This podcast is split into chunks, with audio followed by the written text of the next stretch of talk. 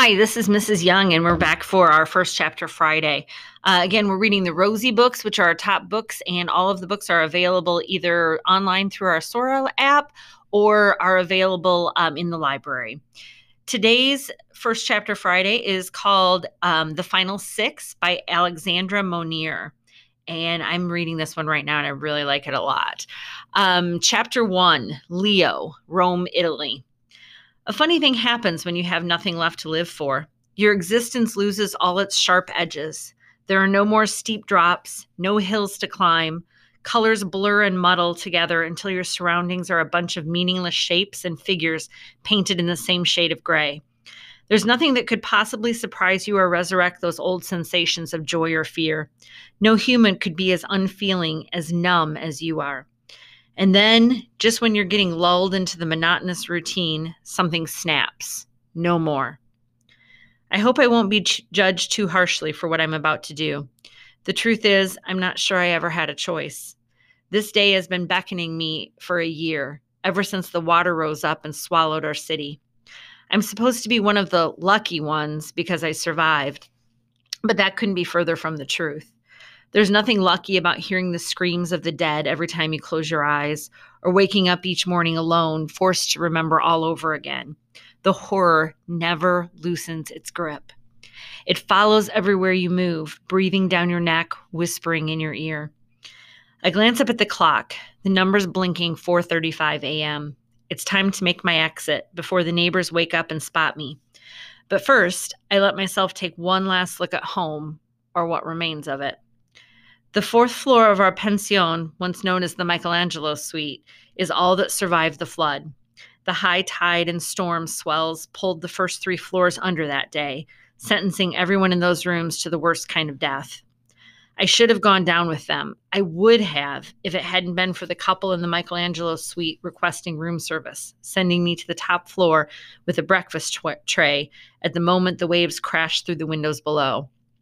You could say those hungry guests in this room saved me, but why?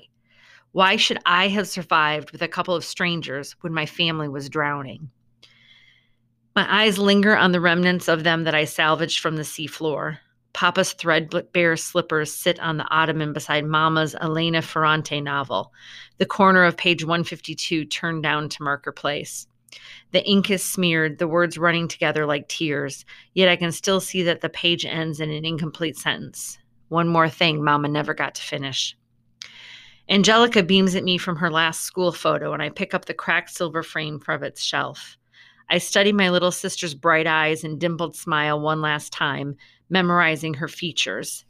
And then I take a deep breath and pull back the heavy sheet metal that covers the door, protecting against the tide. This room once opened into a bright hallway lined with paintings surrounding a stone staircase, but that was before La Grande Inondazione, the greatest flood Rome has ever known. Now the Tyrrhenian Sea laps at my doorstep, and when I venture outside, only a small wooden ledge separates me from the water. In this new Rome, the only place to go is up. Each surviving structure has a ledge or makeshift dock like mine that connects to the Passerelli, raised walkways far above the ground that lead us like a map to the places we need most. The upper stories of the Basilica, Hospital, and City Hall, the Wi Fi cafe, and even the public school's remaining classrooms are all accessible from here. Of course, most of us stopped going to school after the flood. The Wi Fi cafe is the most common gathering place for the survivors, and where I'd ordin- ordinarily be heading myself in a few hours to watch the news with my neighbors and listen to accounts of similar catastrophes wreaking havoc in other parts of the world. It's our daily reminder that the earth doesn't hate us alone. We've all seen the jarring photos of New York's Times Square, its bright thoroughfares transformed into a deep river marked by the roofs of sagging Broadway theaters. We followed the never ending media reports about the curious case of our disappearing beaches from America to Australia and beyond.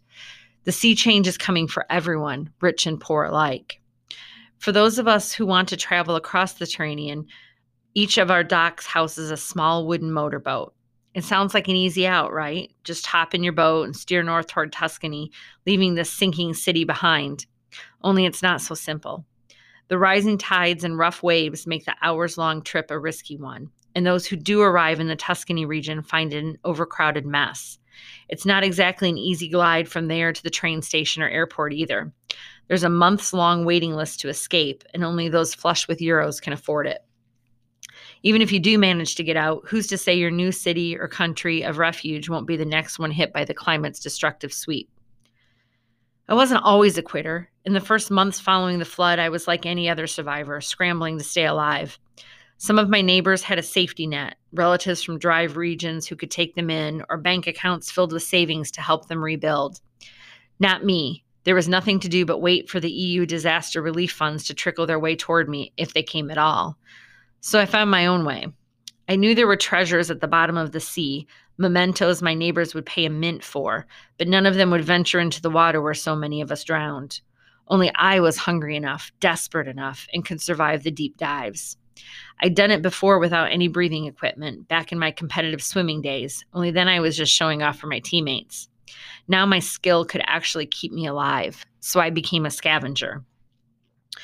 My first week, I unearthed Raphael's Madonna of Foligno from the wreckage of the Vatican. It was so water damaged that you could barely make out the Virgin Mary and Child in the foreground, but I knew someone would see its value. I was right. The painting paid for a month of my meals. And in my second week, I found a purse of commemorative coins from 2004, their emblem featuring the centenary of Puccini's Madama Butterfly. They were worth only five euros each, but being collector's items, I was able to fetch double. I kept going, scavenging and selling as each day bled into the next, until I found the true riches curled up together in a bed of algae. Papa's slippers, Mama's book, and Angelica's photograph were all right there waiting for me. It had to be more than a coincidence that these three small relics managed to stay entwined. It was a sign. And in that moment, with my sister's face staring up at me, I realized just what I'd been doing ransacking and profiting from the dead. The guilt replaced the hunger in my stomach, and I promised myself I would never do it again. Since then, all I've wanted to do is join them. I strapped my heavy backpack over my shoulders and opened the door, stepping out onto the ledge of the pension. The cold water rushes at my feet, the dark sky closing in around me, and then I jump. The murky water rises to my neck. I could just let myself go right here, but I can't do it in front of my home. Instead, I begin to swim, persisting against the weight of my backpack as I head for the deeper center, where the half sunken Colosseum rests in the middle of the waves. The words of a Lord Byron poem I learned in school echo in my mind as I swim, making my way closer and closer to the ruins. While stands the Colosseum, Rome shall stand. When falls the Colosseum, Rome shall fall. And when Rome falls, the world. I grasp one of the arches of the Colosseum and rest my forehead against the stone in a silent goodbye. And then I let go, slipping my head underwater, relaxing my body like a limp rag. I let myself fall. The disgusting taste of seawater fills my mouth, threatening to choke me if I don't drown first. I can hear the waves crashing overhead, feel the tide beginning to perform its job, pulling me down, down, down. My adrenaline briefly spikes, and I could swear I hear Angelica's voice snapping in my ear Swim, you idiot, swim! But I squeeze my eyes shut, ignoring every physical instinct that begs me to move, letting the water snatch me instead. If you saw me now, you wouldn't believe the swimmer and athlete I used to be. The truth is, I could propel myself up to the surface in a matter of seconds if I wanted to. That's the problem. I don't want to. My thoughts are bleeding together now, playing a strange, jumbled movie just for me. Sleep is coming. I can feel it. And then an engine roars. Ripples form in the water overhead. I know that sound. It's it's a boat. I should just keep my eyes closed and let the fog of drowsiness pull me further toward the brink, but my mind is still half awake, warning me that the presence of a boat means something is amiss. No vehicles are allowed to cross the water outside of daylight hours, one of the many new rules enforced. Of course, the Coast Guard has always been the has always the option of sidestepping this rule if they spot someone in danger. And just like that, the haze before my eyes disappears. Consciousness returns, the death wish replaced by something else. Shame, I, I know I can't let this innocent Coast Guard jump into the deep sea and do battle with the tide just to save me. That can't be my final act. I spit the water out of my mouth and hold my breath, wriggling free of the backpack and pushing my body up, up. My limp arms and legs are swimming back to life as I finally listen to my kid sister swim. My head hits the surface. Air, sweet, beautiful air, fills my lungs and I gasp, clinging to it. The hum of the motor comes closer and I rise up, waving my arms. I'm here, I try to shout, though my voice has gone ragged and barely makes a sound. Don't jump! But as the boat glides into view, my mouth falls open. It's not a Coast Guard boat, it's a sleek catamaran with painted blue lettering on the side revealing a familiar logo European Space Agency. What is ESA doing here, of all places? Why now? A man and woman stand at the bow of the vessel, wearing matching expressions of fierce concentration as they scan the surroundings. The woman is dressed in the dark blue uniform of the Italian military, the man in a business suit with an ESA shirt beneath the blazer. Thankfully, neither of them seems to notice me. I didn't think anything could surprise me anymore, but it turns out I was wrong. Instead of sinking to the bottom of the sea, I am now swimming in the boat's wake. Whatever ESA is doing here in our wreckage of a city, it must be something big, and I don't want to miss it. I keep pace with the boat, my breaststroke getting me through the last stretch of choppy water until we reach the makeshift docks. I can see my dilapidated home now, the Pension Danieli sign still hanging hopefully from the roof. And then, as the first rays of morning light filter through the sky, the boat turns towards Palazzo Senatorio, our city hall. Waiting on the front stoop that juts above the water is Prime Minister Vincenti with his wife Francesca and their daughter Elena, my sister's best friend. I duck back underwater, holding my breath as the boat docks. I can't let any of them see me. Lord knows how I would answer their questions. After what feels like an eternity, I splash back up to the surface. The Prime Minister and his wife have disappeared inside, along with the two from ESA, but Elena is still there, angling a camera in front of the space agency boat. As I lift my head above the water, a flash of light sparks before my eyes. I blink rapidly, watching as Lena does a double take. I've been caught in the photo. Leo, she rushes to the dock's edge. What are you doing? I could make up a story. I could tell her I just felt like taking a crack of dawn swim, but no one would believe it in these treacherous waters. And I've never been a good liar anyway. My shame, the step I came this close to taking, will be written all over my face. Ciao, Elena, I call back, trying to make my voice as normal as possible. It's it's a long story. Nothing important. She gives me a sideways look, and I know there's no getting away from her now. I might as well have this inev- inevitable conversation on dry ground. I swim forward, closing the distance between us, and then grip the bottom of the wooden dock, mustering my strength to pull myself up and over the edge. I land on shaky legs, my soaking clothes forming a puddle around me. Elena raises an eyebrow. At least you remember to take off your shoes before you jumped in. Why not drop the clothes too? Two pink spots appear in her cheeks. That came out wrong. I mean, um, let me get you something to dry off with. Wait here. Thanks. I avoid her eyes, but not out of embarrassment. I can't look at Elena without seeing the empty space where my sister should be. And now I wish I'd never followed that stupid boat, that I'd never ended up here. Suddenly, a thunder of footsteps descends on the elevated walkway, accompanied by raised voices. I crane my neck to look. My neighbors are awake far earlier than they should be, and they're heading straight for the top floor entrance to Palazzo Senatorio. The stage just keeps getting stranger. Elena returns with a large overcoat, and I drape it over my drenched clothes. I can hear the beginnings of a question forming on her lips, but I interrupt her. What's going on? Who are those people in the ESA boat, and what are they doing in Rome? Elena stares at me. Do you really not know? Apparently not.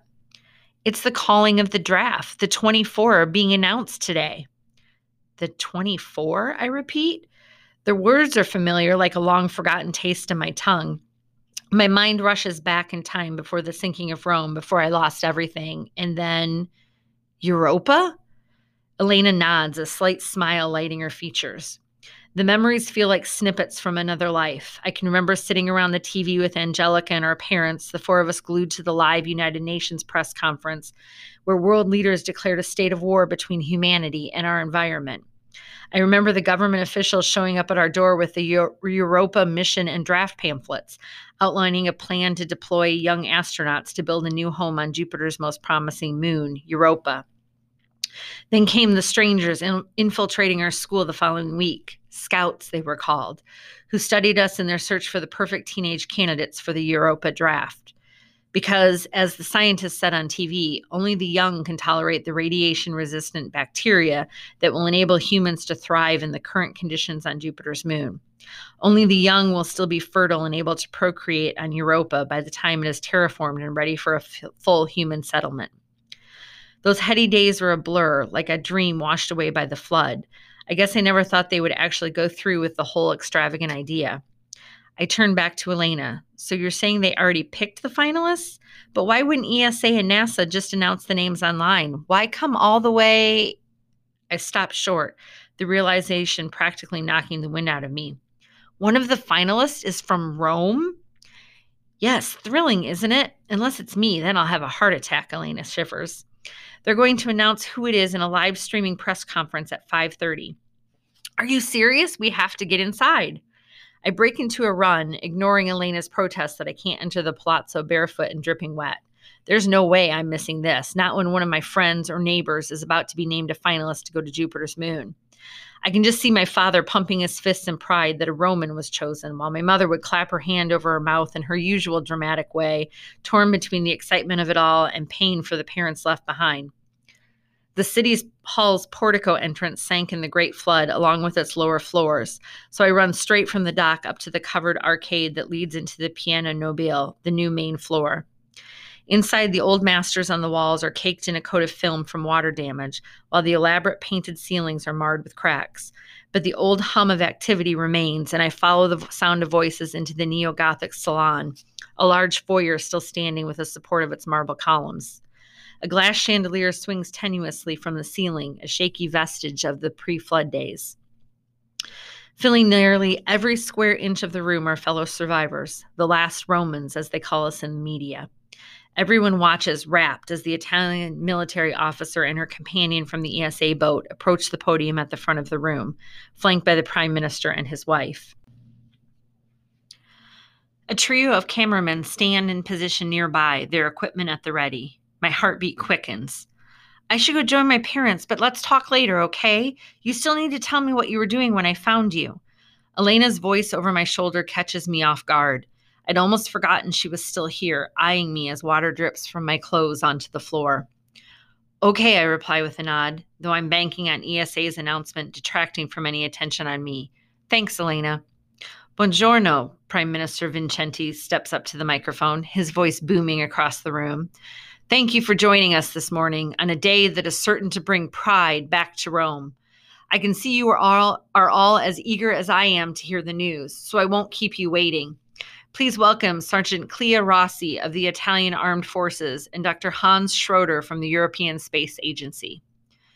As the crowd applauds, I squeeze into a space in the very back of the room. Dr. Schroeder steps forward. Thank you, Prime Minister, and all of you here today. It is a great pleasure for me to be in Rome. I thought I might never get to experience your city again in my lifetime. The crowd grows quiet. We all know what he means. Our homeland is growing extinct, following in the ancient footsteps of Baiae, the first Italian city to go underwater.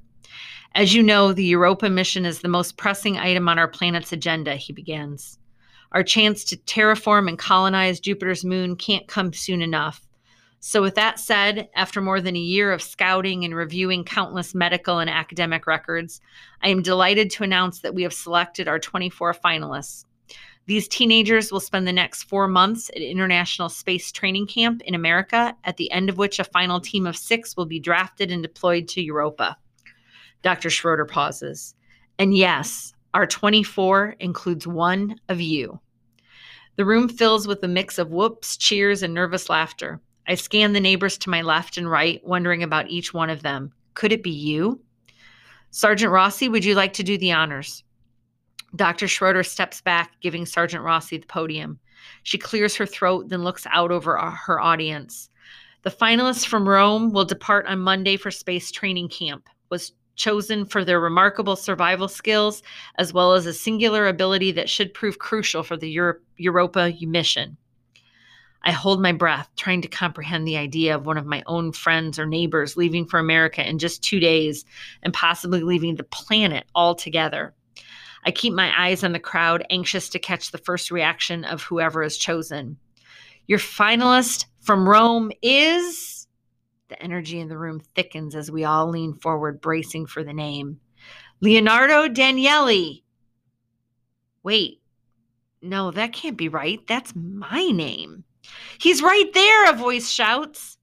More than a hundred heads swivel in my direction. The cameramen come running from the front of the room, their lenses trained on me.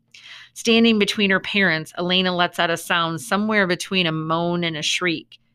They chose me. One of the cameramen thrusts a microphone under my nose. Leonardo Danieli, what is going through your mind right now? Shock, fear, excitement? I was supposed to die today, but I didn't if I'd gone through with it, if I hadn't heard the boat and snapped out of it, I I never imagined this was coming. My words tumble out, echoing across the silent room. And I'm glad, so glad I didn't miss it. Well, I hope you've enjoyed the first chapter of the final six.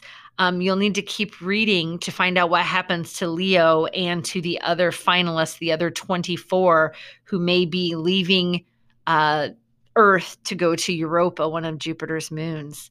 Thanks for listening, everyone.